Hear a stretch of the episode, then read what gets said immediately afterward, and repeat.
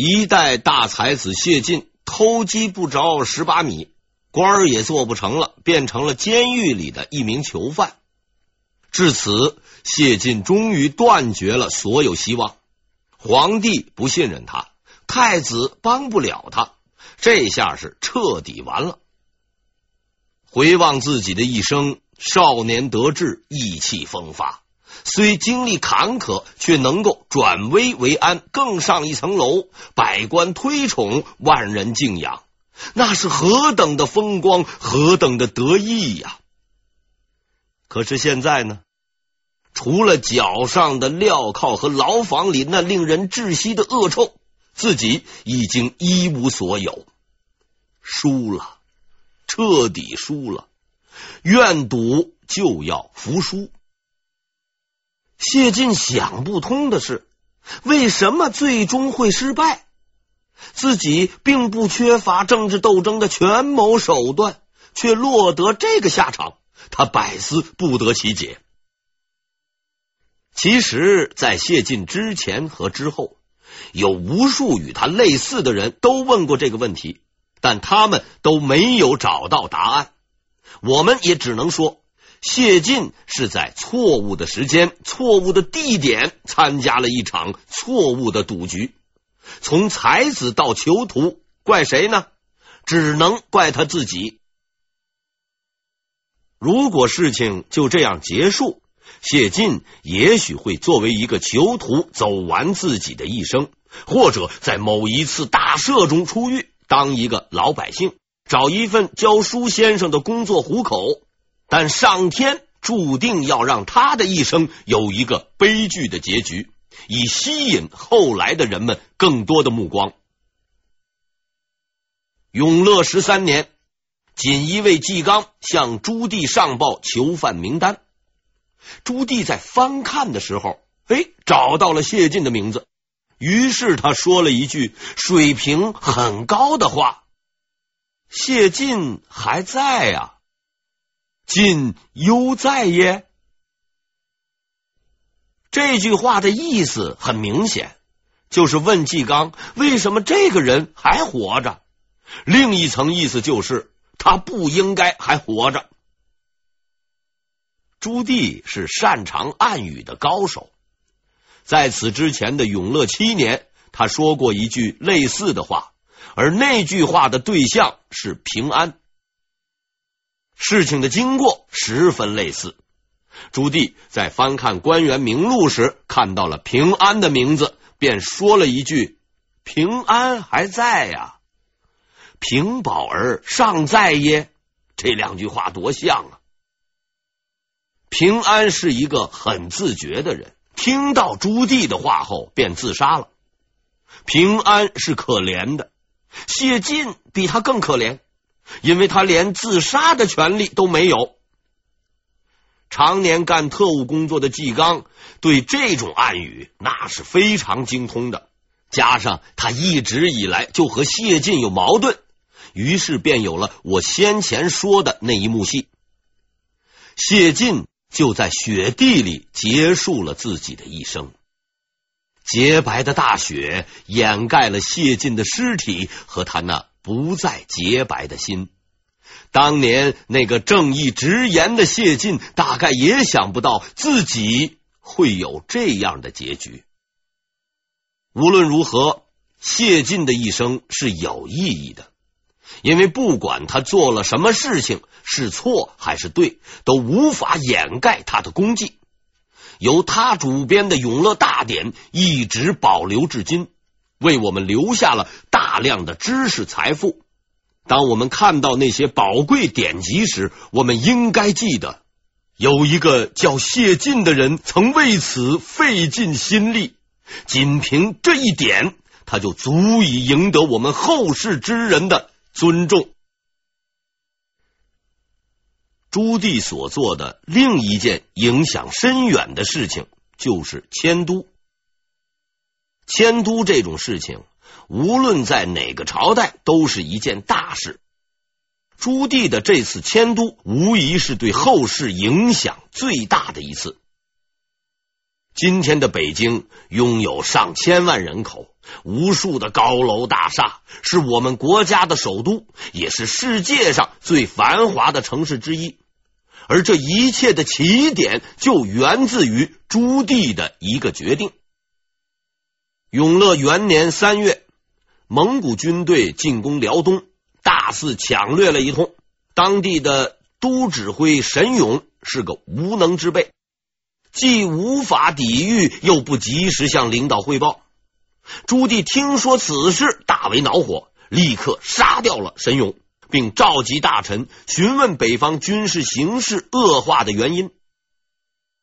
朱棣质问他的大臣们，北方防御如此之弱，蒙古军队竟然如入无人之境，这样下去怎么得了？该谁为此负责？大臣们个个都不开口，反而直愣愣的看着他。朱棣心头一阵无名火起，正准备发作，突然心念一转，把话又缩了回去。为什么呢？因为他终于明白这些大臣们为什么一直盯着他了，该为此事负责的人正是他自己呀。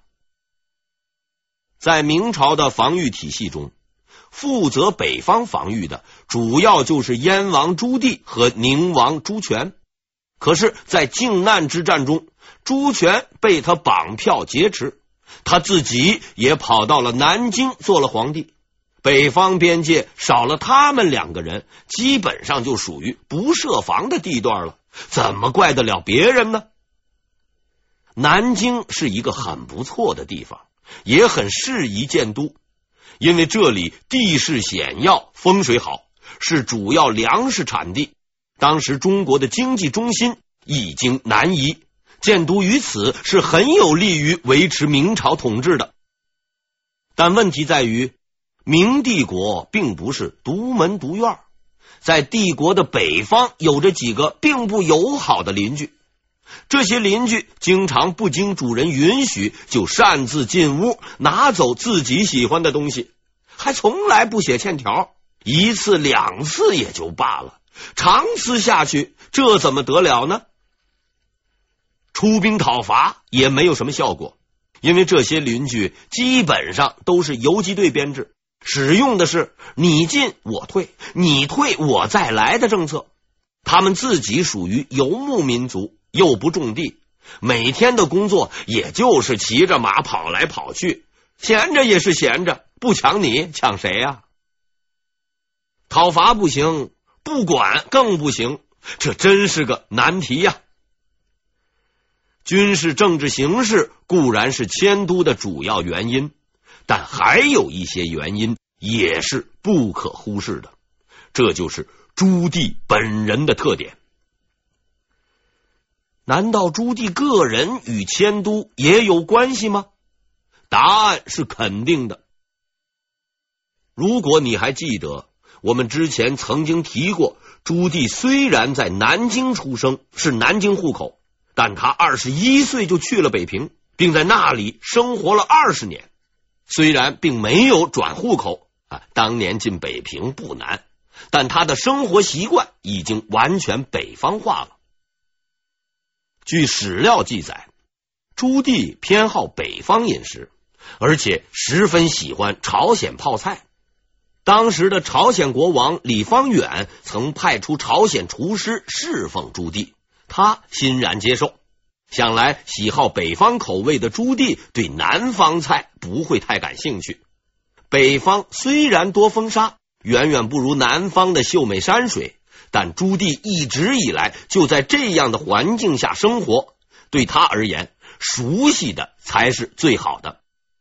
当然了，朱棣迁都的主要原因还是政治需要。既然下定了主意，那就迁吧。且慢，这可不是说迁就能迁的。迁都那不是搬家，绝对不是打好包袱打个电话叫搬家公司来人那就行了。朱棣并不是一个人搬去北平，如果是这样，那倒是省事儿了。迁都不但要迁走朱棣，还要迁走他的大小老婆若干人，王公大臣若干人，士兵百姓若干人。这些人也要找地方住，也要修房子。北平打了很多年的仗，街道宫殿都要重修，城市布局也要重新安排。而且跟他去北平的都不是一般人，需要大笔的资金才能安置好这些人，其难度绝对不下于重新建都。这些问题虽然难办，但毕竟还是可以解决的。摆在朱棣面前的还有一个更大的难题，如果这个难题不解决，迁都就等于白迁。什么呢？就是粮食。北平附近不是产粮区，迁都必然会有很多人口涌入。中国人向来有往大城市跑的习惯，这些人要消耗大量的粮食，而且要控制边界，就必须养着大批士兵。虽然明朝实现了军屯，军人平时种地，战时打仗，能够解决部分军队的粮食问题，但京城的精锐部队如三大营是不种地的，这么多人吃什么？总不能喝西北风吧？仅仅保证北平士兵和百姓的粮食还不够，因为明朝政府将来可能会经常出去慰问一下那些不太友好的邻居，给他们一点小小的教训。所谓兵马未动，粮草先行，派10万人去打仗，你就要准备10万人的粮食，而北平附近的粮食产量是绝对不足以保障这些行动的。可能有人会说，这算什么难题？从南方产粮区运输粮食到北方，不就结了？如果你这样想，那就恭喜你了，你终于找到了这个问题的难点所在。粮食问题之所以成为迁都的最大障碍，难就难在运输上。在那个年代，既没有火车汽车，也没有飞机，要运粮食靠什么？只能靠人力。今天我们达成现代化交通工具，从南京到北京也要花费不少时间，当年的人们走一趟要花1个多月。而且大家可不要忽略一个问题，那就是运粮食的人也是要吃饭的。如果你找人从陆路上运输粮食，你就必须额外准备运输者的口粮，让他推2辆粮车上路，运1辆吃1辆，等到了目的地，交出还没有吃完的那部分就算交差了。而你额外准备的那部分口粮，可能比他运过去的粮食还要多。如果有哪个政府愿意长期用这种方式来运输物资，那么等待这个政府的命运只有一个：破产。所以明朝政府剩下的唯一选择就是河运，又称漕运。是问题似乎已经解决了，答案很简单吗？用船来运输粮食，不就能又快又多的完成运输任务吗？那你干嘛还要兜那么大的圈子呢？我可以保证，绝对没有戏弄大家的意思。关于这个问题，我可以用2个字来回答：行不通。在当时，从南方主要产粮区到北方的河道是不通畅的，运河淤塞，河流改道给当时的河运带来了极大的不便。除非明代的船只是水陆两用型，否则想一路顺风过去是绝对不可能的。明太祖朱元璋就在这上面吃过大亏。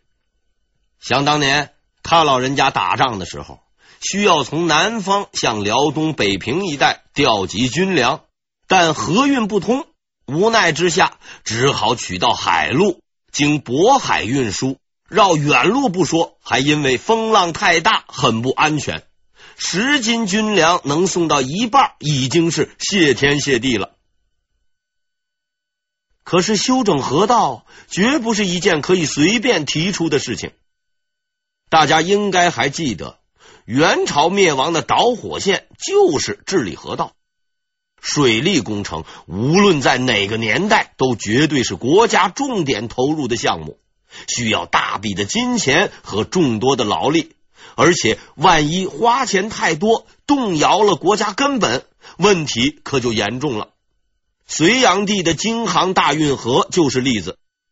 所以这件事情和修书一样，不是强国盛世，你连想你都不要想。朱棣的时代就是盛世，经过洪武年间的长期恢复，加上朱棣正确的治国方略，当时的明朝已经有了足够的经济实力去完成以前无法想象的事情。永乐大典也修出来了，搞点水利自然不在话下。永乐9年，朱棣命令工部尚书宋礼治理汇通河，以保证河道的畅通。宋礼是一个很有能力的水利专家，他完成了任务。此后漕运总督陈轩进一步疏通了河道，从此南北漕运畅通无阻，所谓南及江口，北进大通桥，运到3000余里，粮食问题最终得到了解决。迁都的其他工作也一直在紧张的进行之中，中央各部门的办公地方早在永乐7年就已经修好，而京城的建设工作于永乐15年开始，一直进行了30余年才结束。眼见机会成熟，朱棣于永乐19年1431年正式下令迁都。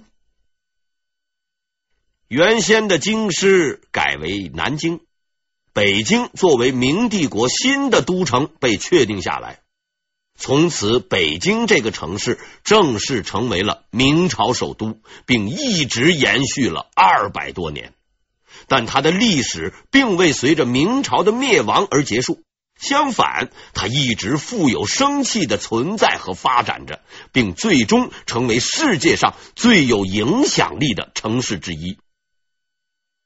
今天我们徜徉在北京这个现代化都市，看着高楼林立、车水马龙的繁华景象时，不应该忘记，正是500多年前的一个叫朱棣的人奠定了这一切的基础。要说明的是，朱棣在建设北京时是有着相当的现代意识的，他十分注意城市的整体规划，分别修建了数条主线和支线，把北京市区规划成形状整齐的方块，并制定了严厉的规定，禁止乱搭乱建，还铺设了完整的下水道系统。现在我们看到的故宫和天坛等北京著名的建筑，都是朱棣时代打下的基础。此后清朝曾经修整过。特别值得一提的是故宫，它占地17万平方米，征用无数劳力，用了20年完成。它只是供皇帝居住的地方，老百姓绝对与之无缘，也没有买票参观这一说，但这并不能影响它在历史上的地位。现在故宫已作为中华民族的历史瑰宝，成为我们每个中国人的骄傲。无可否认，这正是朱棣的功绩，不能也无法抹杀。当年的迁都绝不是一帆风顺、万众响应的，实际上根本没有几个人赞成朱棣的这一决策。原因很简单，除了朱棣靖难带过来的那些人之外，朝廷大部分大臣都是长期在南方生活的，老婆孩子都在南京，狐朋狗友、社会关系也都在这里，谁愿意跟着朱棣去北方喝西北风呢？恰好在迁都开始后不久，皇宫发生火灾，全国很多地方也都出现自然灾害，当时人们称为天灾，大臣们自然而然的就把这些事情归结为都是迁都惹的祸。朱棣为人虽然够狠够绝，但毕竟自然科学理论知识修养不足，他也有点慌乱，便向群臣征求意见，以便弥补过失。他没有想到的是，大臣们借此机会对他发起了猛烈的攻击。许多大臣上书陈说迁都的害处，并表示之所以有天灾，就是因为迁都造成的。其中主事萧仪的言辞最为激烈。史料记载，仪言之尤俊，至于他到底说了些什么并未列出，但估计是骂了朱棣。大家知道，朱棣从来就不是个忍气吞声的人，他的回应也很干脆，直接就把萧绎杀掉了。这下可捅了马蜂窝喽。要知道，读书人可不是好惹的，自幼聆听圣贤之言，以天子门生自居，皇帝又怎么样？怕你不成？于是众多大臣纷纷上书，言论如潮，还在午门外集会公开辩论。说是辩论会，但会上意见完全是一边倒，其实就是针对朱棣的集会。如果换个一般的皇帝，看到如此多的手下反对自己，很可能会动摇，但朱棣不是一般的皇帝，他坚持自己的看法，坚定了迁都的决心。你们都不要再说了，迁都是我做的决定，一定要迁，我说了算，就这么办了。朱棣这么做是需要勇气的，他在反对者占多数的情况下，还敢于坚持观点，毫不退让。事实上，很多大臣提出的意见也是很中肯的，如迁都劳民伤财、引发贪污腐败等，都是客观存在的事实。但历史将会证明，朱棣的选择是正确的。